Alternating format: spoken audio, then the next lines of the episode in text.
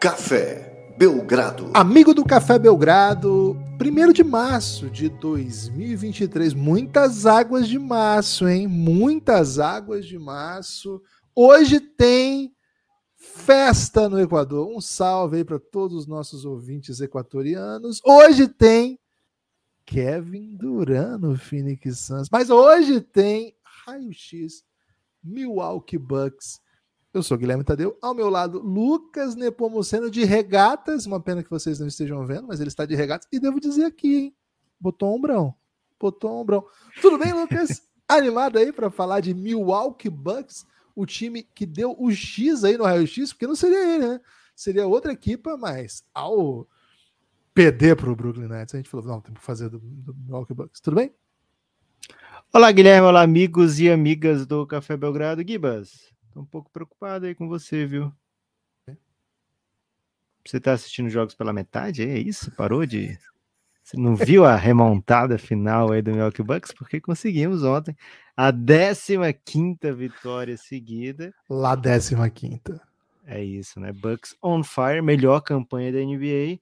E, pô, vou ser honesto aqui, né? O raio-x, a gente gosta de privilegiar aqui é, equipes que a gente não fala tanto, né? Que a gente não sabe nem se vai estar tá falando lá segunda rodada de playoff e tal. Então a gente já meteu um Kings aqui, né? A gente já trouxe um OKC, né? Que vinha num momento muito bom, entre outras equipes aí.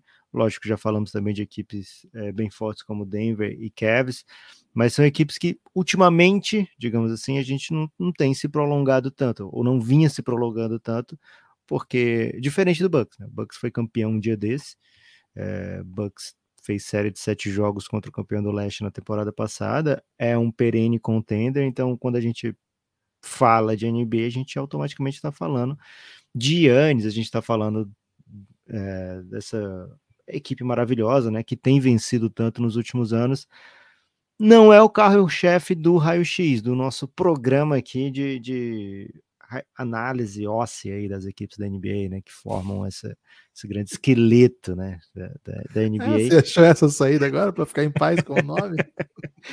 é, mas, Gibas, é, é. os caras se impuseram, né? É, o, os é caras meteram 15 seguidas, é uma das maiores sequências de vitórias da história da franquia, né? Ainda tem chance aí, a gente falou isso recentemente. Vai ter um, um Filadélfiazinha para ser a 17, eu acho, que é bem dura. É, mas Giannis voltou, né? Então o Bucks automaticamente virou favorito contra basicamente qualquer adversário. E depois disso só sofre mesmo a partir dali da vigésima, que tem uma sequência difícil no Oeste, né? Então pode sim ser uma sequência histórica essa do Bucks, né? Vamos ver os próximos acontecimentos.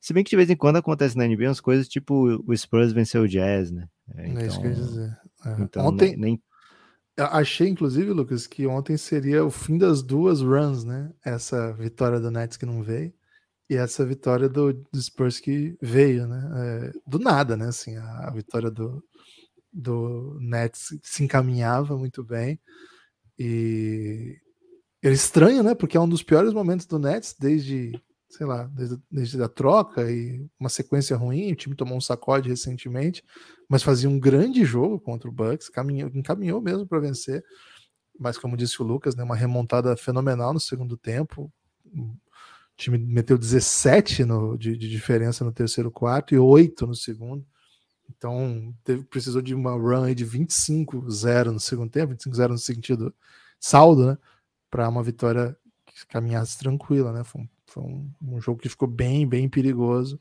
Mas o Milwaukee Bucks conquistou mais uma vitória. A gente falou aqui, né? Na verdade, o Lucas falou aqui que o Utah Jazz estava com carinha de quem estava gostando do caminho aqui para baixo, né? Decidinha, né? E ontem veio de maneira perigosíssima a derrota para o Spurs. Vamos falar de muito NBA no dia a dia da NBA, os jogos da NBA amanhã, mas hoje é dia de focar nesse grande time do Milwaukee Bucks um time. É um time geracional, porque a gente usa esse termo. A gente traduz essa, essa expressão para o português e usa aqui no Café Belgrado? Traduz, né? É, porque tem, tem palavra aqui que não fica bem você metendo no português, né? Não é como job, né? Que todo mundo consegue meter um job Bom, aí é. no meio das job é frases. É demais, é. Agora, generational não vai fazer sentido, né? Não. Então a gente mete geracional, não tem problema, né? Gibas, eu até vou me, me adiantar aqui, né? Você perguntou assim: é um time geracional? E eu vou te trazer uma parte que eu ia falar depois de Coach Bud. Mas eu vou até trazer essa parte logo antes, porque ajuda a gente a já de cara abrir metendo o pé na porta aqui, né? Vamos lá. O... Aliás, Gui, você já meteu o pé na porta? Em alguma porta? Cara, nunca tive a oportunidade de meter o pé numa porta, assim, pelo menos para quebrá-la, né? Posso ter trombado eventualmente numa porta, assim. Sim. Mas não, nunca meti o pé na porta. Eu meti o pé na porta uma vez. Eu, eu tava no Aqui, período um pouco zangado, né? Não, pra quebrar mesmo. Ah, né? Período um pouco zangado ali de. Sabe quando a pessoa tá fazendo faculdade à noite? Aí fica meio puto. E aí tinha, um- eu tinha um primo que morava na casa dos meus pais, né? Também morava comigo. Tava um tempo, passou lá tipo um ano lá. E aí ele saiu e ele trancou a porra da porta da sala. A gente nunca tranca a porta da sala, por quê? Porque a gente entra pelo portão, né? E aí tem a porta da sala que dá acesso à casa inteira. Senão a gente fica só ali na.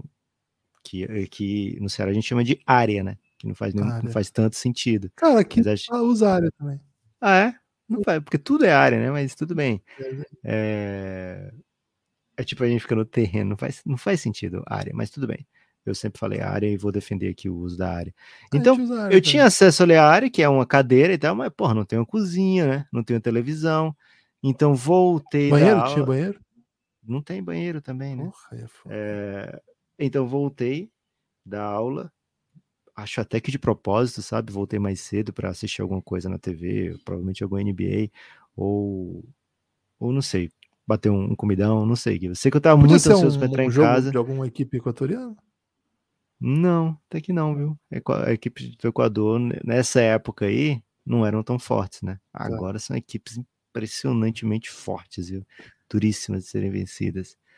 É, e aí, tentei entrar em casa e, porra, trancada, eu não acreditei, velho. Então, meti o pé na porta algumas vezes, a porta resistiu pra caramba, mas depois de alguns chutes, é, consegui quebrar a porta. Não agradei meus pais, viu, Gibas? Dá pra dizer isso. Você quebrou É. a porta num chute só? Não, foram muitos chutes para quebrar a Ah, porta. não. Você vai ficar um pouco Inclusive vizinhança, assim, né? Vizinhança veio ver o que estava acontecendo. Você tá porque brincando. Fazer, é, fazer bastante barulho. É uma vizinhança muito próxima, aquelas que uns são compadres dos outros, sabe? Então. é, até tive amigo que veio ver lá, me ver quebrando a porta. E você e... machucou o pé? Isso? Não machuquei, não. Era bem de boa. de Sapato, chutando ali a porta, porta de madeira, assim, mas uma madeira. Caralho. É, Hoje minha mãe trocou a porta. Botou uma- Ela até consertou essa porta, porque era uma porta antiga, da época da casa, assim. Mas não tinha celular pra você ligar pra, pra alguém? Fazer que tô puto, trancado? Pô, tô puto. Não, tipo, Não tinha esses trazer a aplicativos pra chamar tá? um chaveiro. Não tinha aplicativo. Não, ligar E- pra, pra alguém que tivesse a chave. Tipo, não, mas não. Ia demorar horas pra chegar, né? Alguém, pra alguém voltar pra casa. Mas enfim, Gibas, vamos chegar metendo o pé da porta aqui. Já ganhei esse tempo aqui explicando. Ah, não, eu fiquei, eu fiquei um pouco preocupado, velho. Nunca vi você puto nesse nível de chutar coisas, velho. Gibas, o, o... o jovem que faz faculdade à noite, ele tem uma tendência já a ficar um pouco puto. Eu Então, dava aula pra jovens que faziam faculdade à noite por anos e anos, Lucas. Não era uma galera meio puta? E eu ficava muito puto também. Eu não chutava coisas porque, enfim, né? É, porque você não ficou trancado aí pelo seu É. primo. É, Gibas, capaz de chutar o... uma porta se meu primo me trancar. Agora eu tô analisando aqui minha personalidade. não vou te julgar, não. viu? cara, se fosse meus pais trancados, eu não ia ficar puto, mas foi o primo, velho. O o cara sabia que não é pra trancar. Ele nunca viu aquela porta trancada. Cara, o primo, ele te inaugura muito assim na- na- nas fases mais violentas da sua personalidade. As primeiras brigas que a gente tem são com primos. É é, físicas, né, na, na prática, assim, né? É, futebolzinho contra primo, você pô, pode dar pancadinha, né? Você não vai dar uma Competitivo, pancada no amigo, mas você dá um carrinho e tal. E, cara, quando primos trancam, tem a prerrogativa do chute na porta, assim, tá estabelecido aqui no Café Belgrado. Se seu primo eventualmente trancá-lo, primeiro, né? Acione aí o chaveiro, se você tiver um aplicativo, que hoje em dia já existe. Não havendo, está liberado para chutar a porta, mas depois vai ter que pagar, né? Então pense bem se vale a pena, É. porque É melhor apoiar o Café Belgrado, né? Não pagar a porta e apoiar o Café Belgrado. Gibas, olha só, você pergunta, é geracional? Eu vou te dizer o seguinte, talvez para a NBA ainda não tenha argumento suficiente. Aliás, não tem argumento suficiente ainda para ser colocado como um dos grandes times da história. Mas olha o que significa para a franquia. Desde 1987, quando o técnico ainda era o Don Nelson Gibbs, o Bucks só chegou a 50 vitórias em uma temporada, que foi 2000-2001, né, naquele ano que eles perdem na final de conferência para o Iverson, né, uma série de sete jogos espetacular também. Era o George Cal, técnico nessa época. Mas entre 87 e 2018, quando o coach Bud chega lá, esse time, a franquia tinha conseguido 50 vitórias uma vez. Uma vezinha, Guilherme. Imagina, de 87 até 2018, uma vez 50 vitórias. Desde que o técnico coach Bud chegou lá, né? Técnico coach Bud, acho que eu vou ficar chamando ele agora sim, viu, Guilherme? Técnico coach Bud. Bud é bom. Desde que o técnico coach Bud chegou lá, o time sempre macetou mais de 50. Sempre. É, tudo bem, teve um ano que foram 46, mas eram 72 jogos, né? Então aproveitamento num, num, ano normal de 82 jogos era de 52 vitórias. Então, assim, virou habitué, virou uma coisa banal, virou uma coisa óbvia. É por causa do Coach Bud?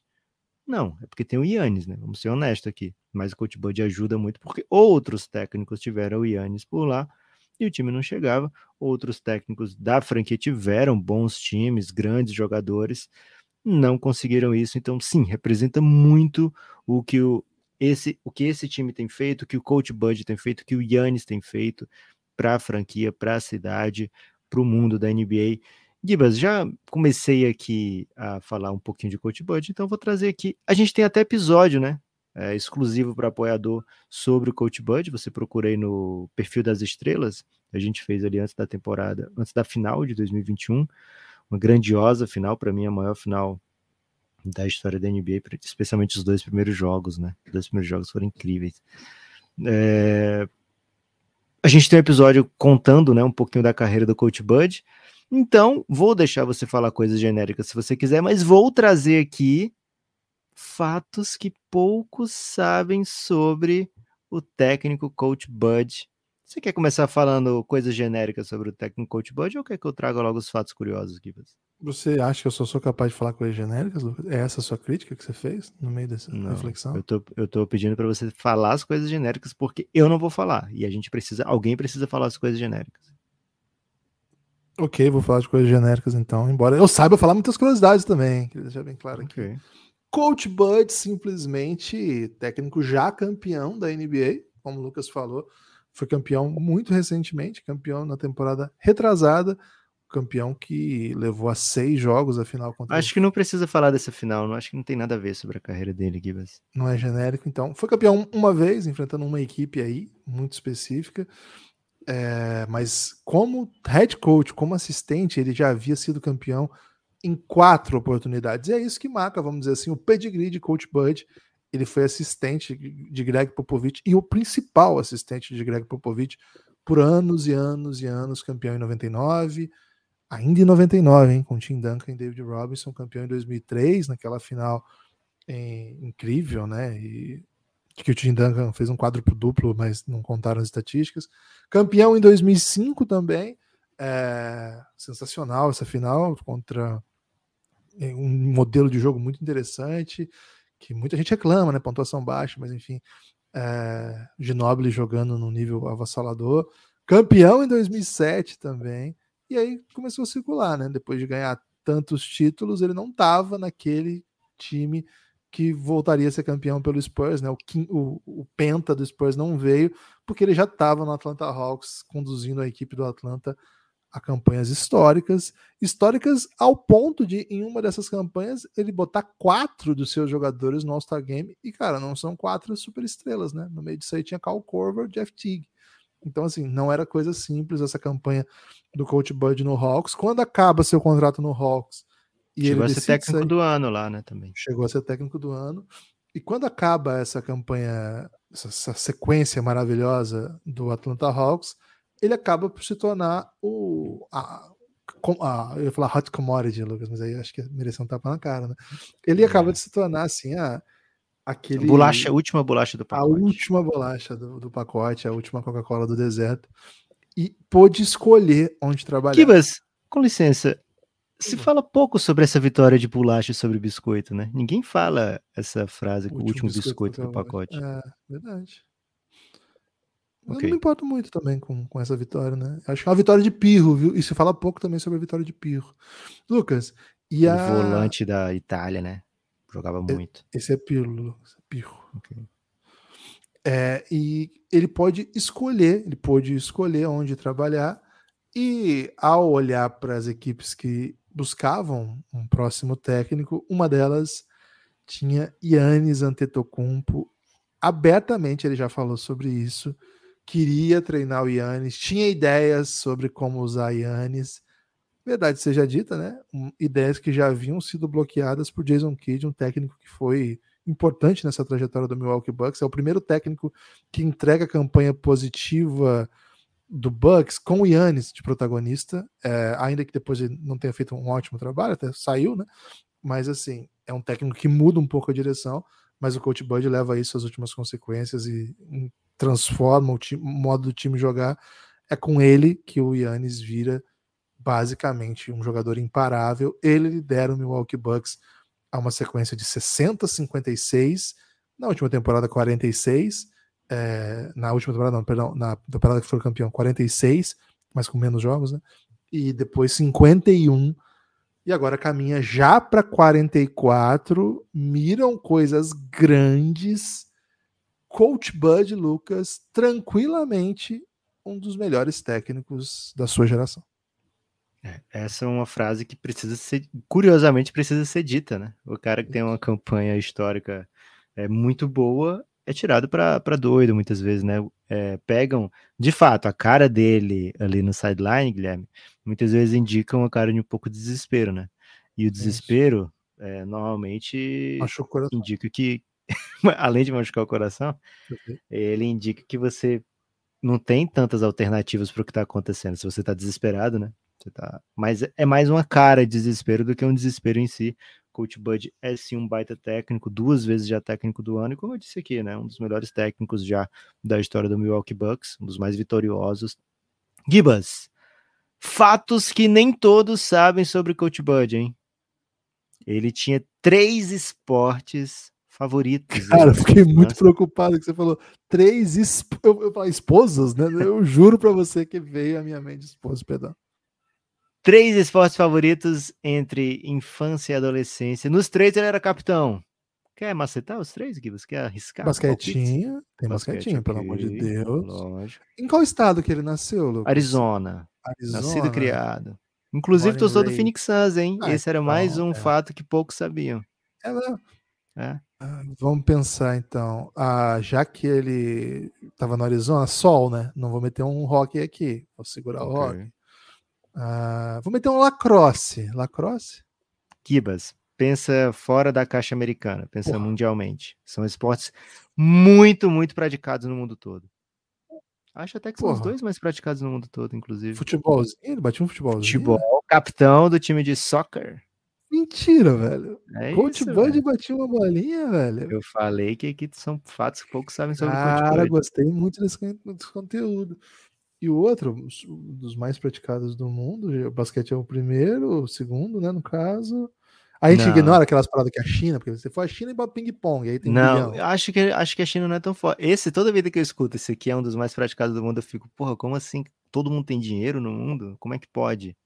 Pô, velho, agora eu fiquei bem. bem começa com G, hein, Gibas? G de Gibas. Eu ia meter um esgrima, né? Mas começa com G, não é. Não é... Muita gente acha até que é tipo o esportes dos esportes mesmo, porque é pouco esporte. Pouco esporte. É. G, pô, desisto. Vou desistir pra. Golfe, pô. Golfe é um dos mais praticados do mundo? Procura essa informação aí, que eu fico em choque, velho, toda vida que eu. É porque os caras praticam muito, então, né? Porque Deve ser isso, né? A mesma pessoa, ou então, tipo, todo jogador é tipo de basquete do joga. Neto, que, tipo, não é que tem um bilhão de pessoas que assistem, é que a criança assistia 45 mil vezes. Esse é o Lucas Neto, eu acho, não é? Não? Lucas Mas Neto, perdão. Bem. É, Gibas, então, mais, esses três esportes aí favoritos. Torcedor do Phoenix Suns, né, esse era mais um fato. Quando ele terminou o college, ele foi ser cestinha na Dinamarca, viu? 27 pontos e meio por jogo. e lá ele treinava duas categorias de base ao mesmo tempo, né? Porque o ramo dele, Gibbs, era ser técnico, né? Uma espécie de Nepo Baby, porque o pai dele era uma lenda no, de técnico, mas só de high school, né? E um pouquinho de college. Aí ele voltou para Arizona. Porque é, é, é, parecida a história do Nick Nurse, que foi, foi treinar na Europa, time pequeno, jogar e virou técnico também. Tipo, jogava e era técnico de times, assim. Aparentemente, ir para Dinamarca faz muito bem para Não, acho que ele não era Dinamarca, não. Acho que ele é outra parada. Okay. Mas era Europa, Europa obscura, assim. Europa obscura faz bem. Obscura pro basquete, é... né? Porque a Dinamarca parece bem claro, assim. Tem, embora, embora tenha muita neve, mas é. Tem muito inverno também, né? É. Muito escuro também, então. É obscuro, é. então. Valeu, obscuro. Ok. Gibas, então ele voltou para Arizona no início dos anos 90 e aí começou a procurar emprego, né? E aí ele foi lá atrás de quem? De Popovich, é, o Popovich tinha sido técnico da faculdade onde o Bud jogou. É até curiosa essa história, né? Porque dizem que ele escolheu, o Bud escolheu jogar em Pomona porque falaram para ele que ele ia se dar muito bem com o Popovich. E aí ele fecha com Pomona e quando o Bud chega, o Popovich sai, né? Ele sequer é treinado pelo Popovich, né? nenhum jogo, porque o Popovich vai, ele é pescado, né? Para o mundo da NBA antes dele chegar lá. Mas por ter essa ligação com Pomona, ele começou a perturbar o Pop, e o Pop disse, Guilherme, que ele pensou assim: ah, esse aí vai ser mais um desses caras que eu tenho que receber, e aí eu mando um abraço, desejo boa sorte e tchau, né? Mas aí o Coach Bud não saía da sala dele, né? O Pop desejou boa sorte e deu tchau, e o Coach Bud continuou por lá, dizendo que topava qualquer coisa até que o Pop aceitou. Então, cara, Bud. Uma, uma, informação sobre isso que eu achei, eu acho sensacional essa história, essa eu sabia. E assim, Pomona College é uma universidade absolutamente irrelevante no basquete, né? não se fala a respeito, mas deu dois dos melhores técnicos da NBA da história, dois campeões, e, e mais do que isso, né? É uma puta universidade de conhecimentos, a, é, a liberal arts que eles falam, né? Que ela, ela, é muito considerada, ela é muito clássica, ela é muito hype, assim, mas para o basquete, ela é nada. o Bud tem, tem, três formações de lá, inclusive filosofia, viu, Gibas? Se quiser Caramba, um papo filosófico bravo, aí com ele. É, Gibas, o, o, Pop, ele não veio de lá, né? O Pop é Forças Armadas, eu acho, né? Isso, trabalhou ele, lá, quer dizer, né? Isso, ele foi técnico lá. É, e o, o Coach Bud não. O Coach Bud foi das belas artes aí de, de Pomona. Mas então, Gibas, falamos bastante aí de Coach Bud, vamos falar um pouquinho da campanha de 2022. É, a KTO esperava. Não, vamos falar primeiro do ano passado, né? O, o Bucks veio de um título, ele abre a temporada passada como campeão, mas tem um ano abaixo do ideal. 51 vitórias é a, men a menor campanha do Coach Bud, tem uma de 46, mas como eu disse aqui, era proporcionalmente ela tem mais aproveitamento, né? É, mas era meio que assim, porra, mas tudo bem, no playoff a gente sabe o que, que esse time pode fazer, né? Então não tem problema ficar em. Até o time meio que tancou os últimos jogos, assim, para não pegar o Nets na primeira rodada, né? É... E tudo bem, porque o time era forte o suficiente para enfrentar qualquer time nos playoffs. A impressão que deu é que, poxa, de fato, esse time podia enfrentar qualquer time nos playoffs, né? Porque ele perdeu para um Boston Celtics basicamente impiedoso naquele momento, né? Vindo uma sequência no ano inteiro muito, muito forte. Mesmo assim, a série foi para sete jogos, sem o Chris Middleton pisar em quadra. O Bucks chegou a abrir 3 a 2 na série, teve o match point em casa, né? O jogo 6 em casa, o Celtics foi buscar uma vitória épica, depois foi buscar um jogo 7 também. Então, assim, o Bucks esteve muito próximo de repetir, né, como campeão do leste ou pelo menos de ir para a final do leste, e aí eu acho que seria bem favorito também, né, contra o Miami Heat. É... E a impressão que dava era, opa, não precisa a gente forçar, né? Vamos tirar um pouquinho o pé aqui do acelerador nessa temporada regular. A gente já sabe que a gente é capaz, o título já veio, né? O alívio já veio.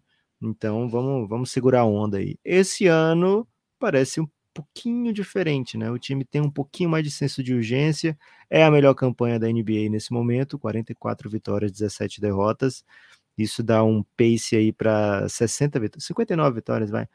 É, melhor campanha da NBA, passou agora recentemente o, o, Celtics nessa streak maravilhosa, né? A maior sequência da temporada na NBA, 15 vitórias e contando.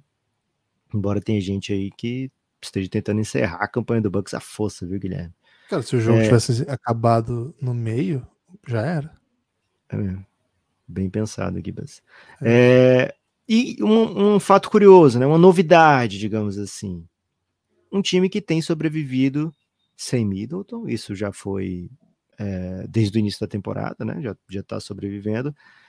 Só que também tem sobrevivido sem o Yannis, né? O Yannis ele já perdeu é, 12 jogos, porém, em dois jogos que ele entrou, Gibas, ele jogou menos de 10 minutos e saiu, né? Por precaução, por, por contusão. Né? Então, contando esses dois jogos que ele saiu com menos de 10 minutos e que o Bucks venceu, contando como se ele não tivesse participado, como não participou do, dos momentos principais do jogo, assim, vamos dizer assim, não jogou um terço do que ele joga normalmente. Então a campanha tá um 9-5 sem o Yannis. É bem digna. Uma campanha de 9-5 sem Yannis é bem digna. E acho que isso fala muito da temporada do Drew Holiday, fala muito do trabalho do, do Bodenhauser, fala muito da temporada do Brook Lopes. E eu queria que você falasse um pouco aí, Gibas, da sua impressão geral, né? Da sua, do seu sentimento quando abre um jogo do Bucks. O que, que você tem visto aí desse ano? Primeiro, o primeiro sentimento é eles vão vencer, né? Mesmo quando eles não ganham, eu achava que eles iam vencer. É claro que o Yannis fica com tudo, né? Com toda a nossa, todo o nosso elogio, toda a nossa emoção. Ele jogou nove jogos a menos, né? Do que. Não, desculpa, o Drew Holiday jogou 50, o Giannis jogou 49 e o Brook Lopes jogou 60, né? Então, assim, o, o cara que mais ficou em quadra ao longo dessa temporada até aqui, é, dos que jogam muitos minutos, né, é o Brook Lopes com 50, para ter uma referência, né, assim, o, o Yannis é, ficou 11 jogos a menos do que quem mais jogou, e acho que, é, primeiro, isso diz muito sobre o Brook Lopes, né, os 34 anos, uma durabilidade e uma relevância ainda para ser saudada. Agora... Quero falar dele, hein, na hora do cap. Hum. Cara, esse é o time do Yannis, né? Esse é, essa é mais uma ultra temporada de Yannis Antetokounmpo, 31 pontos por jogo, 12 rebotes, 5 assistências, uma máquina, uma máquina. Tem dois é... joguinhos aí que zoam essa estatística toda, né? Porque ele jogou menos de Era 10 minutos. ter mais, é isso. É. E é um esse sim é esse sim geracional, né? Esse sim é um cara histórico acompanhar Yannis e acompanhar a evolução do basquete. É um, um cara gigantesco, né? É mais do que os dois e tanto que ele tem de altura. É, que a gente não vai saber direito, viu? Porque é meio impreciso, né? Em tese é 2 e 13, mas parece mais. E o bração é um negócio de louco, né? Também não, não vamos saber. Mas é uma coisa avassaladora. Mas mais do que isso, né? É um cara que usa a sua força física, que é abissal, com muita inteligência, com muita técnica, com muita leitura de jogo, com ótimas tomadas de decisão. Não é por acaso né, que esse time é o que é, e não é por acaso que Yannis se tornou o que se tornou um dos maiores jogadores da história do basquete, ponto. Claro que é da sua geração, claro que é do momento, mas da história do basquete e ponto. O que a gente vai ver é o que ele vai fazer de agora em diante, mas me parece claro que ele já tem um caso para ser o maior europeu da história da NBA maior estrangeiro da história da NBA. É, quando a gente isola os jogadores que jogaram pela seleção dos Estados Unidos, não estrangeiro, o Tim Duncan nasceu nas Ilhas Virgens, seria o maior estrangeiro, vamos dizer assim. Mas ele jogou pela seleção dos Estados Unidos. Quando a gente isola isso, e eles já tem um caso para ser o maior da história. Para muita gente, esse caso é do Dirk Nowitzki. Ao vencer o título, ele empata o título com o Nowitzki e todas as outras coisas ele já fez a mais do que o Nowitzki. E, claro, se, o, por exemplo, o Jokic for campeão, aí muda um pouco o debate, né? E volta para se ele vem com três MVP, se ele ganhar esse ano e for campeão esse ano, por exemplo, aí o Jokic entra para um debate. Mas é bem interessante que a gente pode estar assistindo os dois maiores estrangeiros da história da NBA jogando todo, toda noite, né? Uma noite de sim, outra não, os outros estão lá. Aqui em sequência, né? Em sequência, me parece que os dois são os dois maiores. Aí eu acho que os próximos a gente vai falar no Vitz, vai falar de Noble, né? Então, não sei. Mas tem um Luquinha, se... pô. É, e ainda tem o Luca que vai fazer sua história, né? Mas esses já são. Esses como que eles fizeram, eles já estão nessa okay. lista, na minha opinião. Ele já... O Novitsky acho que está na frente do Jokic ainda, porque foi campeão uma vez, e isso delimita muita coisa na NBA. E, cara, mas o Jokic tem muita chance de ser campeão por muitos anos ainda, enfim. E acho que vai entrar nessa briga também. Mas assim, é privilégio dos privilégios acompanhar Yannis Antetokounmpo, um cara que já tem filme na Disney, viu? Se você quer conhecer um pouco mais da vida do Antetokounmpo, tem um filme, do, não é documentário, é um filme mesmo. É um filme encenado sobre a vida de Antetokounmpo, a história dos seus pais, imigrantes ilegais que vieram da Nigéria, passaram pela Turquia, perseguidos pela polícia, acabaram na Grécia. E, enfim, quem conhece a história do Yannis sabe, ele sequer tinha documento para jogar pela seleção quando foi convocado, porque ele não era considerado cidadão grego. É esse nível de superação que ele e seus irmãos tiveram que passar. Os seus irmãos são ótimos, ótimas histórias profissionais, mas é que comparada com o Yannis é tudo muito pequeno, né? Porque, cara, o Yannis acabou se tornando dos maiores jogadores da história. Mas, assim, só de saber que esses outros irmãos, né, jogam, jogam já jogaram Euroliga, já jogaram competições FIBA grande, nessas situações já seriam ótimas histórias, mas é que daí eles são sempre comparados com o Antetokounmpo, e aí não dá, né? Ninguém pode ser comparado com um cara desse tamanho. É, é uma atração da NBA, é um motivo para ligar a televisão Antetokounmpo. Queria fazer sublinhar isso, porque a gente vai falar de muitas outras coisas aqui, que quando a gente olha para o Bucks, o Yannis ele acaba, cara, ele tira a capacidade de a gente olhar para outras coisas, né? Assim, ele tem esse potencial de absorção de atenções e tudo que ele faz é tão grandioso e tão é, chamativo que a gente acaba não olhando outras coisas. Mas esse time também tem outras coisas. Antes de entrar nas outras coisas, Lucas, vou te pedir para falar um pouco do Yannis também, porque um episódio sobre Milwaukee Bucks e se você não falar de Yannis, eu fico triste. Gibas, uma coisa sobre o Yannis e todo esse comparativo né, que a gente faz é, entre os melhores da NBA ou da história e tal, melhor do momento, top 5, ele tem algo que poucos dos adversários dele têm, né? É que ele entrega isso dos dois lados. Ele entrega dos dois lados como um dos melhores dos dois lados, né? Defensivamente e ofensivamente. Se a gente pensar nos concorrentes dele para melhor estrangeiro da atualidade, o Embiid é o que mais tenta chegar perto, mas defensivamente o impacto do Yannis ainda é bem maior, porque ele consegue trocar com mais jogadores, consegue defender, consegue ser um, um defensor mais completo do que o Embiid, né? Você é, monta a sua defesa ao redor do Embiid, é uma coisa. O Yannis, você monta qualquer defesa. É um, é um pouco diferente, né? É, mas fora aí, aí você compara com o Luca, com o Jokic, não dá, né? É bem, é bem diferente o grau de, de impacto do Yannis.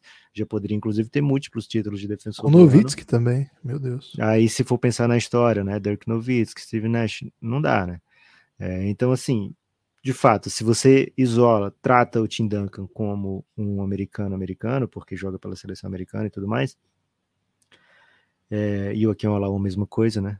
É, fica, fica difícil encontrar algum tipo de comparativo que seja justo, né? Porque o Yannis de fato entrega como um dos melhores da NBA dos dois lados da quadra. É, sobre a equipe do Milwaukee de 2022 2023, como é um, um raio-x, né, Guilherme? Que a gente tenta aí passar esse scanner e ver se tem é, algo quebrado. Raio-x também serve às vezes, Guilherme, para definir a idade, idade da, da criança, viu? Você, você mede ali o, o pulso da criança, e aí você tem a idade óssea, né? É, então, a Maria Alice, por exemplo, está bem dentro da idade óssea dela. Um salve aí para todas as, as, crianças e adolescentes que estão dentro da sua idade óssea. É, então, tá, o raio-x tem As essa utilidade. Não, também um salve, né? Dificilmente está escutando o Café Belgrado, né? Então, estão aí tratando mal os seus ossos nesse momento, Guilherme. É, Gibas, o, o fato é o seguinte, o Yannis, ele é a cara, é a alma desse Milwaukee Bucks. O Bucks, ele tem acelerado o jogo nos últimos anos. Esse ano a gente vai até falar um pouquinho, porque o, o Bucks, o Coach Bud gosta de, de ter sempre o maior, o segundo maior pace da, da NBA, é, sempre está entre os mais acelerados, mas esse ano está um pouquinho para trás, né? Décimo primeiro entre, entre os paces da NBA. É, mas essa vontade de acelerar, essa vontade de jogar em transição é porque o time conta com uma máquina de contra-ataque, né? O Yannis Antetokounmpo, ele é um contra-ataque humano ali. Ele, em três, quatro passos, tá, tá do outro lado da quadra, tá enterrando, né? Então ele é uma arma muito, muito poderosa, muito potente. Até por isso, um pouco, o, ele é usado menos minutos do que seus contrapartes, digamos assim, né? Se você vê o Lucas jogando, você vê o Kit jogando, você vê eles enquadra mais tempo, né? Não sei que o jogo tenha decidido. Mas faz parte da estratégia do Bucks usar o Yannis sempre em altíssima velocidade, né? É, então, assim, é um, o Bucks joga com a identidade Yannis Antetokounmpo e tem sido, lógico, e vai continuar sendo um dos melhores times da NBA enquanto tiver essa identidade, porque o Yannis é de fato um super jogador que entrega dos dois lados da quadra, imparável no, no contra-ataque, desenvolver um arremesso que, quando o jogo fica mais parado, o jogo fica mais é, pensado, digamos assim, ele já não fica sem resposta nenhuma, né? Ele já tem algum tipo de resposta, nem sempre é a melhor resposta, né? mas já é algo que veio por, com fruto, como fruto do trabalho dele, né, em sempre melhorar. Então, ele hoje tem um arremesso de três pontos, tem um arremesso de média distância, que ele é capaz de, de confiar, digamos assim. Ele não vai buscar o jogo inteiro, mas ele é capaz de confiar em alguns momentos. Então, ele é um cara que tem sempre melhorado e buscado alternativas para o seu jogo. Né? Então, é muito especial acompanhar a carreira do Yannis é, ver da onde ele saiu, né? Não só de onde ele saiu, de onde ele morava e tal, mas de onde ele saiu lá quando ele chegou na NBA, né? De como ele chega como jogador mesmo na NBA, até onde ele chegou hoje, a ponto de colocar é, seus irmãos no evento de All-Star, né? Ah, vai ter todo ano agora um evento com a família Antetokounmpo. Esse é o tamanho do Yannis, né? O cara que bota os irmãos na NBA e bota os caras para serem relevantes num All-Star Weekend, né? Então, é, de fato, um jogador muito, muito especial de ser visto, de ser acompanhado e que vai por muitos anos dominar a NBA. E você falou, Guilherme, é difícil falar de outras coisas quando tem o Yannis no time, e meio que o Bucks tem essa cara, né? Porque as outras estrelas do Bucks dificilmente são lembradas como estrelas, né? Middleton, Drew Holiday. Você sabe quantos ao NBA o Drew Holiday tem na carreira, Gibbs? Quantos, Lucas? Zero nunca entrou num All-NBA, nem mesmo terceiro time, né? Ele tem dois prêmios individuais, que é Teammate of the Year, né? Pegou dois aí, passa Gente do boa, ano. Né? Gente é, boa. Dois, Ele talvez... é o Fábio Santos, hein, do, da NBA. Pode ser. Mas esse ano, acredito, né, que esse ano, por tudo que ele tem feito, né, os jogos que ele tem decidido dos dois lados da quadra, é, também um super defensor, né, e o protagonismo que ele tem tido, né, principalmente quando o Yannis não joga. É, acho que vai fazer dele pela primeira vez, né, um, um All-NBA. Foi pela segunda vez apenas All-Star nessa temporada. Uma temporada, uma carreira tão sólida, tão forte, né, que já vem com alto salário já tem um tempo. Apenas a segunda vez ser All-Star nesse tempo todo de carreira é um pouco surpreendente, digamos assim, especialmente porque ele foi, ele foi All-Star aos 22 anos, né? Aos 22 ele foi All-Star lá pelo Philadelphia e depois disso nunca mais. Então ele foi ser All-Star 10 anos depois, né? Eu Exatamente. não lembro dele no Six, eu lembro que ele jogou, mas eu não lembro de coisas ele jogando no Six, assim, não lembro de jogadinhas, assim, como ele jogava. Sim. Não me lembro. Faz cara. muito tempo, né? 2012, 2013. É, então foi ser All-Star pela segunda vez agora, né? Então, de fato, é um time talhado para jogar pelo Yannis, para ter a cara do Yannis, é, e vai ter por muitos e muitos anos aí. Coach Bud, Yannis, direção do Bucks em uníssono, né? Fizeram um grandioso trabalho de formatação desse elenco. E é por isso que tá aí, todo ano, um dos favoritos. Gibas, é, já falei do Pace, né? Que é o 11 da liga. O ataque, muito por conta de não ter Middleton. Tem o Yannis que perde jogos, tem o Holiday que perde jogos. É, muitos jogos a gente viu do Bucks que tinha uma John Beauchamp, né, Jordan Wara com papéis de, de, protagonismo. Isso fez com que o ataque do Bucks na temporada não fosse tão impressionante, apenas o 18º da temporada. É, vamos ver como o time reage nessa reta final, que acredito que vai ter mais é, cara desse Bucks que a gente está acostumado. Já são 15 vitórias seguidas contando, agora tem Middleton toda noite, o Yannis basicamente toda noite, Drew Holiday sempre é, que se reforçou na trade deadline. Né? Segunda melhor defesa, mesmo com todos os problemas, segunda melhor defesa. É uma defesa que mais pega rebote na NBA, é a defesa que menos faz falta na NBA. Gosta desse pace alto, né? Gosta de jogo pouco picotado. O Bucks quer velocidade, quer coisas acontecendo. É o Drew Holiday impressionante dos dois lados da quadra. Ofensivamente, o que tem de destaque aqui? Quarto em tentativas de três pontos, quarto em, em três pontos feitos, né, e um destaque negativo que é o segundo pior aproveitamento em lance livre da NBA. Né, a gente sabe que em playoff o jogo fica mais pegado, esse tipo de coisa faz um pouquinho de diferença mesmo em playoff, e, é, e não é à toa né, que os times buscam colocar muito Bucks na linha do lance livre, deixar o jogo mais picotado, diminuir o pace da partida. É, mas isso é um, algo aí que a gente vê de estratégia de playoff para temporada regular. Dificilmente dá para fazer isso com frequência. Gibas, são números impressionantes, principalmente defensivos. E mesmo sem ter aquele top 10 dos dois lados da quadra, o Bucks ainda assim tem a melhor, melhor campanha da NBA, né? Então, que tipo de monstro é esse Bucks no playoff?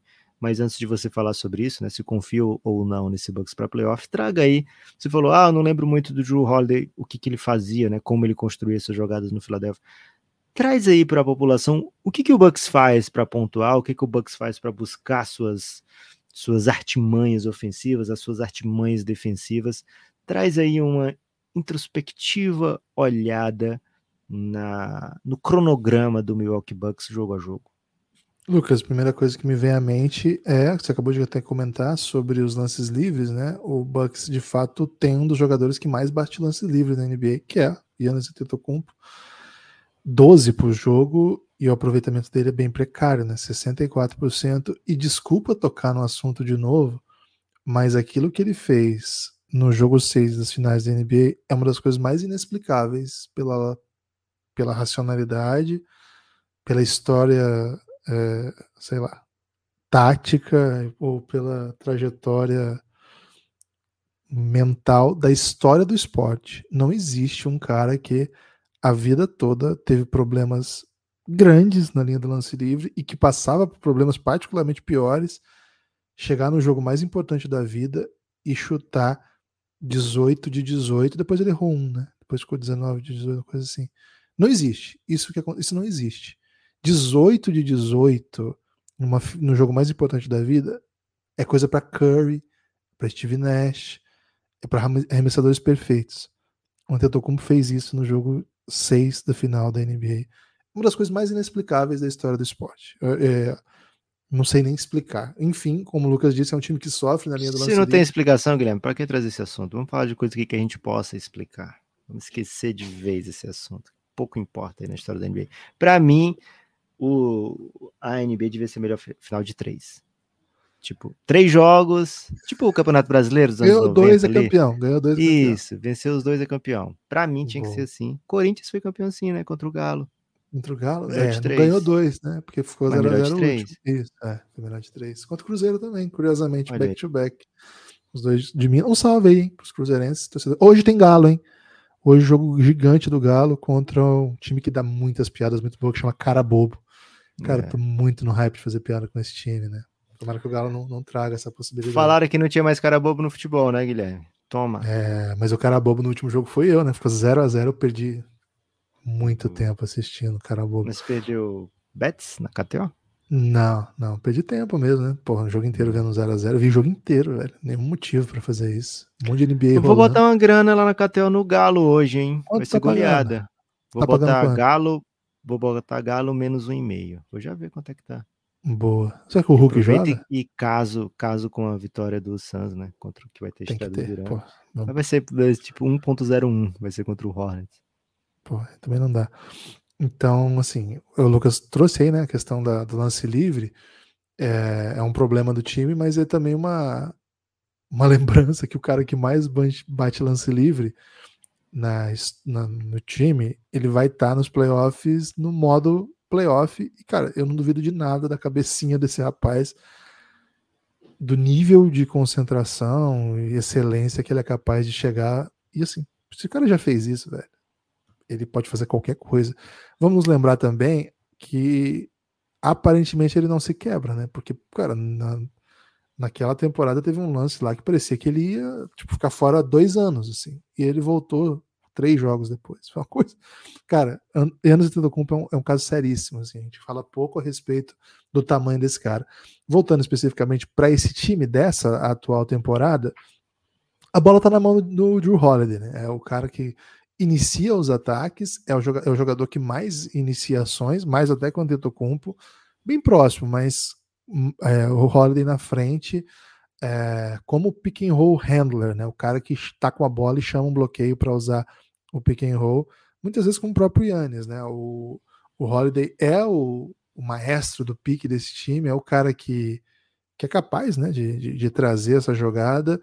É um, um jogador relevante né, dessa, com essa função. É o do time. O time usa bastante pique, mas, sobretudo, o Drew Holiday, um de cada três jogadas que tem pick and roll é o cara que leva. Nas outras ocasiões, tem bastante Javon Carter, que vem do banco para fazer essa função, e tem bastante Antetokounmpo, né? Então, acho que é, um, é uma coisa para ficar bastante atento, assim, em como que esse time tem botado o jogo nas mãos do Drew Holiday. Isso está tá fazendo com que ele entregue uma das melhores temporadas ofensivas da sua carreira, a melhor desde que ele chegou no Milwaukee Bucks, 19,7 pontos por jogo. Falamos sobre isso recentemente. Ele foi All-Star, né? E tinha outros jogadores com temporadas mais expressivas, numericamente, vamos dizer assim. Só que a importância dele para esse time, que acaba de se tornar o melhor time da temporada, até agora, né? Nesse momento nós estamos gravando, é o melhor time da temporada, é, com 44 vitórias, empatado com Denver e com Boston, é, mas com aproveitamento melhor. Então, o Joe Holiday, acho que é um dos motivos, é, é, o, é, o, cara que faz com que isso aconteça muito. Na sequência, Antetokounmpo Isolation, Antetokounmpo Transição, que eu acho que é uma das jogadas mais imparáveis da NBA, né? Antetokounmpo com quadra aberta, não tem o que fazer, ele vai enterrar na sua cabeça, simples, ponto, ponto. E se eventualmente você criar um, um caminho ali para que não deixar ele chegar, você vai botar ele na linha de lance livre, é melhor botar ele na lance... É, é melhor botar ele em linha de lance livre do que é, deixá-lo correr em transição, porque é basicamente impossível pará-lo. Aí é, tem outras duas coisas que eu queria chamar a atenção. Tem uma sequência de, de catch and shoot aqui, porque é um time que cria a partir do Yannis, também a partir do Joe Holiday jogando pique, e alimenta jogadores capazes de chutar no catch and shoot, chutar sem quicar. Pegou a bola e chuta Brook Lopes e Pat Connaughton são os caras que mais fizeram isso ao longo da temporada. São dois dos ótimos chutadores desse time. Tem outros também, mas no, no absoluto aqui, que é o número que a gente sempre pega, os dois e o Grayson Allen acaba, acabam aparecendo mais. Ao longo da temporada, o time colocou ainda no elenco Joe Ingles e Jay Crowder, são dois caras que sabem fazer isso, mas como em números absolutos acabam ficando os dois como vocês veem, né, Pat Middleton não aparece nisso. É, um, é, um, é uma carta que ainda não está na, na, na, variação do que esse time pode fazer, porque é, vai, vai certamente ser uma adição monumental quando tiver em quadra e, e acho que vai potencializar tudo isso. Mas o raio-x aqui mostra a situação de momento. E aí, Lucas? Duas ocasiões que acontecem bastante. Uma, o Yannis no poste que é uma. Vamos dizer assim, o Yannis não é um cara que você bota ele de costa para cesta propriamente porque ele. Ele não é o escola, né? Quem vem se lembrar do Luiz Escola, ele era o cara que você botava de costa para cesta e ali o cara podia marcar ele, mas ele tinha jogo de perna, girava para lá, dava um ganchinho, dava um mid-range tal. O Yannis, ele. A, a criação que ele é capaz de desempenhar a partir do poste baixo. Primeiro, cara, ele é basicamente imparável. Ele é basicamente imparável. Se você não ajudar, ele vai lá dentro e aí, assim, ele alia a sua imensa capacidade física muita, muita, muita noção próxima à sexta. Assim. Eu acho que a gente é, é uma crítica, não é uma crítica, mas uma ressalva que se faz muito ao seu jogo, é que ele, ele, ele se apoia muito nessa força física, é um cara que corre e tal. É muito mais do que isso. O Yannis é um jogador de basquete sofisticadíssimo. É sofisticadíssimo. E é uma, é uma jogada que na NBA não é a jogada que está mais em voga, vamos dizer assim. O poste baixo vai perdendo seu espaço. Poucas equipes usam isso como seu principal raio de ação, vamos dizer assim. Mas ele, mas o, você tendo Yannis é uma jogada que tem, tem sido bastante usada. E outro cara que também usa, fazendo um pouco um pouco nessa dinâmica, né? É com o Bob Portes. O Bob Portes também é um bom chutador, ele não aparece aqui nas estatísticas de catch and shoot, está sendo usado um pouquinho diferente essa temporada, mas também é capaz de abrir a quadra, também é muito alto. Um jogador bem interessante. Então, Lucas, nas opções aqui a gente vê um, um desenho que a gente está acostumado a ver do Milwaukee Bucks. A principal diferença, mais bolas na mão do Drew Holiday, mais tomadas de decisão na mão do Drew Holiday e os desequilíbrios, claro, são criados por Antetokounmpo das mais variadas maneiras. Pode ser até jogando pique, é uma das jogadas que o time usa, não é a principal, mas é uma das jogadas que o time usa. Pode ser jogando de costa para cesta, pode ser criando no isolation, pode ser e pode ser demais correndo na transição. É um time que tem arsenal, Lucas. Tem muita arma para todo lado. Boa, Gibbs. Como é que tá o Arsenal, hein? Nunca mais vi como é que tá lá Tá líder competição. ainda. Tá Líder líder ainda? Tá líder Mas não ainda. perderam pro City naquele dia? Perderam, mas aí no jogo seguinte o City perderam e ganharam. Inclusive, cara, a bola, o, o Jorginho, que tava no Chelsea, foi pro, pro, pro Arsenal. O Arsenal tava perdendo, né, o jogo. E tava empatando. Ele tava empatando, empatou. E aí, assim, aos 44, sei lá, 40 do segundo tempo, o Jorginho dá um chute lá da intermediária, a bola bate no travessão, volta na cabeça do Dibu Martinez e entra, cara. Cara, você sabe que Rapaz, uma assistência, tipo um Cara, que você usa na tabela? Cara, eu até de- tuitei que eu não, né, que se fosse na Copa, a bola bateria na, na trave, na cabeça do Dibu Martins, atravessaria o campo todo e seria gol do Dibu Martins, né? Isso aconteceria na Copa.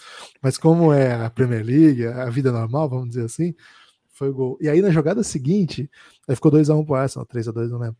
Jogada seguinte, o Dibu Martins foi correr para a área para cabecear, para tentar fazer um gol, né? O que aconteceu, Lucas? Tomou Ele o gol fez o- no contra-ataque do Martinelli.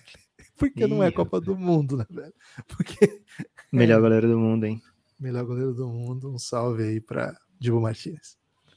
Gibas, olha só, hein? Fui dar uma olhada lá na KTO, acabei metendo duas bets que Ah, não, velho. vão Que dar que certo meteu? demais. Conta né? aí, conta aí. Ó, pagando dois e alguma coisa, tá? Ah, Vitória do Suns contra o Hornets, ok. vitória do Bulls contra o Pistons e vitória do Memphis contra o Rockets. Só precisa dessas três coisas. Caramba, não, não parece nada impossível. Só precisa que Hornets perca, Pistons perca e Rockets. Ou seja, precisa ser um dia com o mínimo de normalidade. né? É, um dia básico. É, você já vai voltar mais do que dois para um, hein? E a outra foi vitória do Galo contra o cara bobo, ganhando desde o primeiro tempo, certo? Tem que ganhar no primeiro tempo. Ganha o intervalo sem- e ganha o final. Pode, pode Isso. tomar virada. E aí depois sem ganha, né? tomar gols, não pode Ah, tomar então virada. Não pode, não. Sem tomar gols e com pelo menos dois gols do Galo. Paga também exatamente 2 2 a para 0 2 a 0 É. 2 a 0 no primeiro tempo, segundo tempo só, só controla, só precisa isso. Tá. Já maceta 2 para 1. Então, duas bets aí que se você combinar, você vai ficar muito rico Ah, hoje, muito seguro, hein? Muito, você tá muito É. seguro hoje. KTO.com, melhor lugar para você fazer sua bet. Gibas, olha só o que, que tem ainda para hoje aqui, hein, do Raio X. É, você falou do Ian, a gente falou aqui do Yannis, falamos do Drew Roda, o que, que, o que esse time faz e tal. E aí, cara, um jogador que a gente precisa destacar aqui é o Brook Lopes, desde o início da, da campanha do Bucks, desde o início não, mas sei lá, desde os 20 jogos de, de temporada rolando, Brook Lopes tem aparecido em algo que a gente não imaginava antes, né? Que era a lista de defensores do ano. Brook Lopes, quando ele chega na NBA, passa muitos anos na NBA sendo visto como um pivô ofensivo, né? Um cara que vai conseguir pontos ali embaixo do aro e que defensivamente não entrega. Hoje ele é um, um outro cara ofensivamente, mas também defensivamente, né? Defende muito bem o aro. Lógico, quando chegar uma série de playoff, o que a gente vai ver é times tentando tirar o Brook Lopes do jogo, né? É, a gente viu isso, o Suns fazer, teve muito sucesso. A partir do momento que o, o Coach Bud meio que desiste do Brook Lopes full time, o time do Bucks começa a reagir dentro da série, né? A gente já viu o Hawks tentando tirar o Brook Lopes, já viu o Nets tentando tirar o Brook Lopes do jogo, o Celtics tentar. Isso eles conseguem fazer durante uma série de playoff. Numa, num jogo de temporada regular é mais difícil, o Brook Lopes tem sido aí o esteio do time defensivo quando o Yannis não joga, e mesmo quando o Yannis joga, é, muitas vezes o Yannis fica no help, né? E o Brook Lopes fica mais ali concentrado na, na, na proteção do aro, tem sido um ótimo defensor. Ofensivamente, ele já vem, tem brilhado nos últimos anos, né? Um Splash Mountain, né? Como gosta de ser chamado, um cara que mete bola quase do logo e é gigantão, né? É, o que que, que que eu tô falando dele aqui na hora de eu falar do cap? Porque o, o cap do Bucks é estouradaço, tá, gente? São 180 milhões quase, é, 178 para ser um pouquinho mais exato. O cap é de 123, como vocês sabem. É, luxury tax ali a partir dos 150 já ferrou. Então o time está estourado. O time está pagando já a taxa da luxúria muito alta, né? Já se paga muito com um salário de 13 do Brook Lopes. Qual é o problema? Acaba agora o salário dele, né? Esse é o último, é ano de contrato para o Brook Lopes. né? Então o cara tá jogando todo o jogo, tá entregando todo o jogo. Dificilmente o Bucks pode se imaginar numa situação onde vai estar melhor do que está com o Brook Lopes. Então o Brook Lopes vai ter esse poder de barganha, vai ser um dos bons nomes dessa free agency.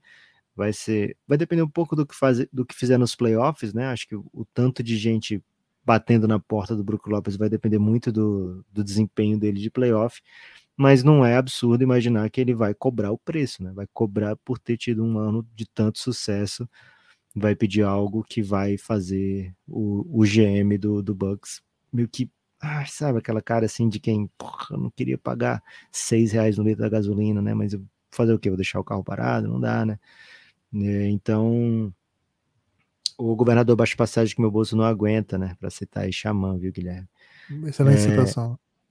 Então, assim, o Bucks é um time que tem o cap estourado para os próximos anos, né? O, dos salários gigantões, né? Que são Yannis. O salário de Yannis, Middleton e, e Drew Holiday já cobrem o cap, né? Se, se, for, se for só, só pode pagar o tanto do cap, só pode pagar esses três caras. Completa o time aí com filhos de, de, de dirigentes, né? Porque não dá para pagar mais nenhum real para ninguém. É, mas como não é, né? Você tem essa oportunidade de ir acima do cap o Bucks consegue pagar aí um, um Bobby Porres, um Jay Crowder. Então, o GM do, do Bucks, Guilherme, que é o John Horst, inclusive ele faz 40 anos dia 16 de abril, viu? É um GM muito jovem, da nossa geração, digamos, um pouco mais velho que a gente que o LeBron, né, Gibbs? Mas ainda assim da nossa é. geração, dá para dizer. É um GM muito jovem, espertinho, né? Jogou interclasses com galera da nossa idade. Né? Isso. Ele tem conseguido trabalhar nessas margens, né? É um Jay Crowderzinho, um Joe Inglezinho, um, um Bob Porras, né, um Pat Connaughton, né, ele vai ter que continuar fazendo esse tipo de coisa, porque os salários desses três jogadores são bem gigantes. É, o do Middleton, próximo ano, é play option ainda, depois vai ser free agent, mas é um play option de 40 milhões, eu tenho certeza que ele vai optar para dentro dessa play option, a não ser que ele tenha aquele acordinho assim que ninguém fala, mas parece acordado, ou em vez de 40, que tal 4 anos de 35, né? que não faz tanto sentido, que o Middleton pode jogar esses 40 e depois pegar mais 3 de 35. Mas é, pode ser que exista algo nesse, nesse sentido para aliviar um pouquinho a folha do Bucks, mas nada que vá ser de fato um grande alívio. Então, sim, temos a expectativa de ver esse Bucks pagando o taxa da luxúria por muito tempo. Acho que eles não vão nem pestanejar. Acho que o Bucks tem tido essa postura, né, com o Yannis no time, é não medir esforços, não medir é, grana para tentar ser campeão. É o que faltou já muito GM, há muito dono de franquia que esteve muito perto de ser campeã e não foi, porque faltou investir um pouco mais, né? faltou acreditar mais no projeto, falou, pô, posso perder aqui, posso gastar 30 milhões a mais, mas vai ser uma chance em dobro de ser campeão. Então, o Bucks não tem, não tem medido esforços para ser campeão. O Gibbs foi atrás do Drew Holiday quando precisou, pagou o Middleton quando precisou, é, trai, paga alto num técnico de, de ponta, né? Então acredito que eles vão fazer o possível para ir se mantendo aí. Não vou me assustar se o Bucks tiver a maior folha da NBA é, daqui a duas temporadas, né? Porque vai se acumular, esse tipo de coisa vai se acumulando, né? E vai se juntando aí. E o Bucks já paga bastante, viu, Gibas? O Cap diz o quê? Vocês estão bem, porque vocês têm o Yannis, mas se não tivesse, vocês iam estar desesperados. Pelo amor de Deus, né? O cometido, pelo amor de Deus, teria entrado em ação. Lucas, duas características se destacam no modelo do Bucks jogar com relação ao restante da liga. Ele é o time que mais joga poste baixo ao lado do Denver Nuggets, é muito parecida as estatísticas dos dois. Não é só o Yannis, né? Quem, quem, quem é o responsável por essa alternativa. Bob Potts também é, como a gente falou. Brook Lopes também usa essa jogada. E até o Drew Holiday às vezes é... joga ele é chuncadinho, né? Como minha irmã gosta de dizer, né? ele é chuncadinho, ele é chuncadinho. E curiosamente, Lucas, quem tem o pior ponto por posse nisso é precisamente o Antetokounmpo. Todos os outros fazem muito mais pontos jogando de costa para cesta. Tem fatores para examinar essa estatística, né? Muitas dessas jogadas acabam em falta e provavelmente o lance livre não é convertido. Essa jogada não cria vantagem imediata, mas cria todo o volume por, meio de qual o time vai atacar, e às vezes isso não computa, mas enfim, não é das bolas mais eficientes do Antetokounmpo jogar de costa para cesta, embora também seja uma bola bastante eficiente. é uma, uma jogada que o time usa bastante, né? É, comparado com a NBA, só o Denver que tem Jokic nessa posição joga tanto quanto eles. E outra característica que os coloca entre os principais da liga ao fazer a mesma coisa é chutar a partir da bola sem drible, o catch and shoot, né? Você receber e chutar. O Dallas tem números absurdos nisso, é o time que mais faz. É, tende a cair, mas é o time que mais faz. A gente lembra como é que o Dallas joga. E depois do Dallas, Celtics e Bucks, dois dos melhores times da liga, são os que mais usam isso. Logo na sequência vem o Phoenix Suns, que também usa bastante. Então ficar atento a, a isso, porque o Bucks faz, usa bastante é, a criação de vantagens para, a partir disso, criar arremessos livres. Ele não ele aposta muito nisso como uma das principais facetas do seu jogo e usa bastante poste baixo comparado com o restante da NBA. Para você ter uma ideia, 9% de cada né, 9% das posses do Milwaukee Bucks tem poste baixo. Isso é um número muito acima da média da NBA, muito acima. Por exemplo, o 15 da NBA usa 5% das suas posses, né? Boa, boa parte da, da liga, então, joga com menos de 4% dessas bolas, sabe? De começar, o Golden State, por exemplo, 2%. Hawks, 3%. O Magic, 4%. O Cavs, um ótimo time de temporada, 4%. O Bucks usa o dobro, né? É bastante, é bastante. Ainda é pouco, pensando no passado, que foi o basquete já. Mas ainda é um time que usa bastante essa arma. Duas características, Lucas, que em geral, colocam o Bucks em uma prateleira de destaque, né, de sublinhar, é um dos times que mais faz isso. Outra coisa que eles fazem muito, e aí assim, não é tão latente, porque é bem parecido com os números dos outros times, mas está entre os times que mais faz, pick and pop. 5% das jogadas, o Bucks é o segundo time que mais usa o pick and pop. Curioso também, o primeiro é precisamente o Philadelphia 76ers. Vocês sabem quem é o pivô que faz o bloqueio, rola para trás para chutar, Joel Embiid. Claro que no Milwaukee Bucks seria também Yannis Antetokounmpo o, a arma que usa o bloqueio para fazer essa, essa alternativa, vamos dizer assim. Mas como a gente falou assim, não é uma jogada das mais comuns. Brook Lopes é outro que usa muito, talvez seja o carro-chefe dele. É, dos pick and pops, geralmente é o Brook Lopes, o Bob Potts e o Yannis, os, os principais alvos também não é das jogadas mais eficientes do Yannis, mas ainda assim o time tem boas peças para fazer isso. Tem peças como o Portes, como o Brook Lopes e acaba também usando. Mostra, Lucas, um arsenal bastante variado, né? com, com opções para fazer coisas diferentes, com jogadores diferentes que fazem várias coisas, ainda que o time seja do Yannis e tenha a bola muito nas mãos do Joe Holiday. Time bastante sofisticado do ponto de vista de opções. Gibas, eu te pergunto, algo que eu já te hum. perguntei antes, mas deixei para você responder depois. Essa sofisticação ofensiva do, do, Bucks, que de fato, assim, é um time que faz o simples, mas que faz o simples há tanto tempo que já dá para ter muita variação dentro do jogo, né? Então acaba aparecendo outras alternativas. É, com a adição que o time teve agora de mais um wing que mata a bola, é, se precisar, e, mas que você não depende delas, né? Que defende, dá para confiar que ele vai defender, que é o, o Jay Crowder, né, que já adicionou o Ingles há pouco tempo, Chris Middleton de volta, time começando a encorpar, 15 vitórias seguidas e contando. Você sente que é o grande favorito na NBA? Hoje é o terceiro lá da KTO, né? A gente pegou o Bucks antes da temporada começar 7.2 para ser campeão. Hoje tá 5.8 para o Bucks ser campeão lá na KTO. Ainda é uma odd bem alta, especialmente por sabermos que hoje ele tem a melhor campanha da NBA e que tem jogado o melhor basquete da NBA, né? Nesse, um, já por um bom tempo. É, atrás de Boston Celtics e Phoenix Suns nesse momento. É, Gibas, como é que você vê aí as chances do Milwaukee? Eu te perguntei assim, cara, para onde tá indo agora? Não, não, lembro exatamente o que eu perguntei, né? Mas era tipo, as coisas estão meio que tudo dando certo agora, meio tudo de volta, antes de volta. Para confiar que esse time é o grande favorito da, da temporada, ou tá no mesmo pacote de Boston, ou está num, num, num, pacote um pouco mais amplo, que pode incluir até o Denver, o Golden State, etc. Ou está destacado? Esse é o time a ser batido? Não, tá, não é destacado, não é o time a ser batido, tá na briga. Ih, Acho que, rapaz. embora seja o time do momento, aí sim, Acho que outros times tiveram também o seu momento, né? Agora, se esse time mantiver uma sequência, claro, não vai ganhar todos os jogos da temporada aqui até o Você final. Você diria que se ele vencer 16 jogos na pós-temporada, vai ser campeão? A gente pode acabar o jogo no intervalo, né? Quando eles estiverem perdendo de milhões de pontos e antes da, da remontada aí, a chance deles vencer, perderem. Mas assim, acho que se esse time manter a toada de ser um time que não perde o jogo bobo, acho que sim, aí vai disparar e vai, vai, vai buscar aí 60 vitórias, vai ser o time a ser batido, mas acredito que hoje, hoje ainda não. Hoje é o tá na briga com os Celtics para ser o time da temporada. Deixa eu te fazer uma perguntinha então. Okay. Você prefere numa segunda rodada de playoff assistir uma série entre Celtics e Sixers ou Bucks e Sixers? Qual vai te dar mais entretenimento?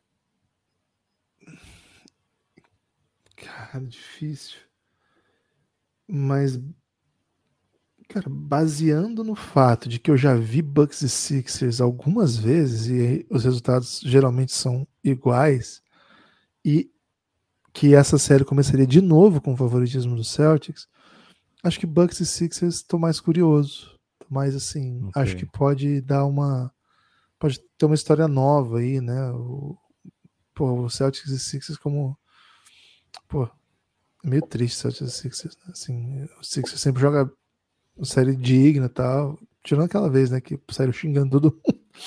Mas assim, tenta jogar uma série digna e, e, cai. Não sei se eu queria ver de novo isso, embora okay. o nível do jogo seria belíssimo, mas eu não sei se o Sixers vai vencer o Celtics, entendeu? Então, se é pro Sixers não ter condição de vencer o Celtics, prefiro ver um Celtics e, ou um Sixers e Bucks. Ia ser bem legal, hein? Agora, não tá com cara de que isso vai acontecer, né? Ah, tá até aberto ainda, né? Tá bem, bem próximo ainda, Sixers, oh, é, Celtics e Bucks. Não dá para prever nada, né, Guilherme? Aquela situação de ficar acompanhando cada lance, cada informação. Gibas, algum destaque final aí? Algum abraço? É, nem fizemos propagandinha hoje, né? Faltou nossa propagandinha aí, pedir para as pessoas apoiarem o Café Belgrado. Vou usar isso então, hein? É, cafébelgrado.com.br. Gostastes de um episódio mais analítico, tentando olhar de um jeito um pouco mais frio para o momento da NBA, cara, nós temos muito conteúdo desse tipo, viu? Muito conteúdo nesse estilo, que não é exatamente sobre o jogo de ontem, o jogo da semana, a troca de ontem, enfim. Tem bastante conteúdo assim. Para você ter acesso, é só você assinar o Café Belgrado. Por R$ reais mensais, você tem acesso a todo o conteúdo que a gente produz e é muito conteúdo exclusivo que não está disponível em qualquer podcast, em qualquer agregador, está disponível só na Aurelo. Então, entre aí, cafébelgrado.com.br, que, primeiro, ao fazer isso, você entra para o nosso plano de financiamento coletivo e desbloqueia um caminhão de conteúdos. São muito, é muito conteúdo. Entra aí na descrição desse episódio que vocês vão ver todas as séries que vocês têm acesso do Café Belgrado, caso se tornem apoiadores com apenas R$ reais. O endereço cafébelgrado.com.br vai te redirecionar para dentro do aplicativo da Aurelo você pode fazer isso lá pelo site mesmo, pelo seu navegador, ou você pode fazer por e-mail. Quando você faz pelo site, você consegue até fazer por Pix, viu? Se você não quer trabalhar com cartão, quer fazer com Pix, vem Pix também. Aí é pelo cafébelgrado.com.br. Se você quiser baixar o aplicativo, fazer todo o procedimento por lá, você desbloqueia. Na hora, tudo você Android, já. Assim, né? Android. Você apoia e por ali mesmo você já tem acesso ao conteúdo e já começa a ouvir.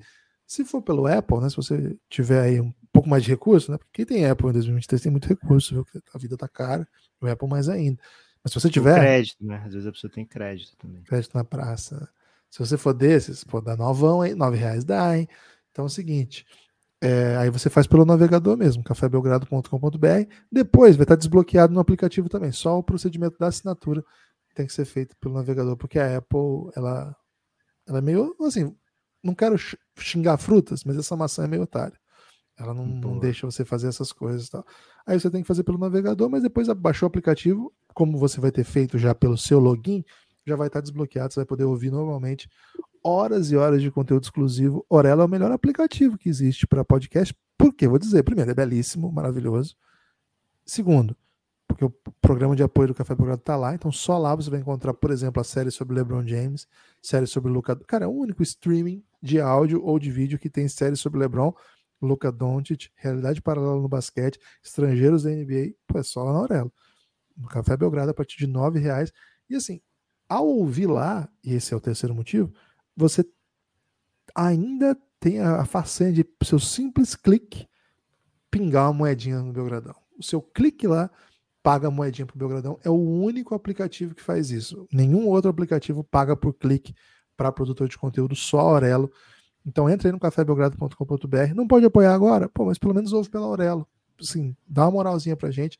Te garanto que é uma experiência muito legal. Você vai gostar de ouvir os aplicativos, os episódios pela Aurelo. É bem legal. E vem para o nosso plano de apoio, né? Além disso, se você quiser vir para o nosso financiamento de 20 reais, né, nosso plano de, de apoio e financiamento coletivo de 20 reais, você ainda vem para o nosso grupo no Telegram. Igual o Gabriel Viana, hein? Mochilinha de criança lá no Twitter, apoiou ontem, já entrou no, no Giano, já pôde aí participar da comemoração pela vitória do Del Valle, né? Que muita gente participou, embora outros tenham ficado bem tristes não tenham participado. Né?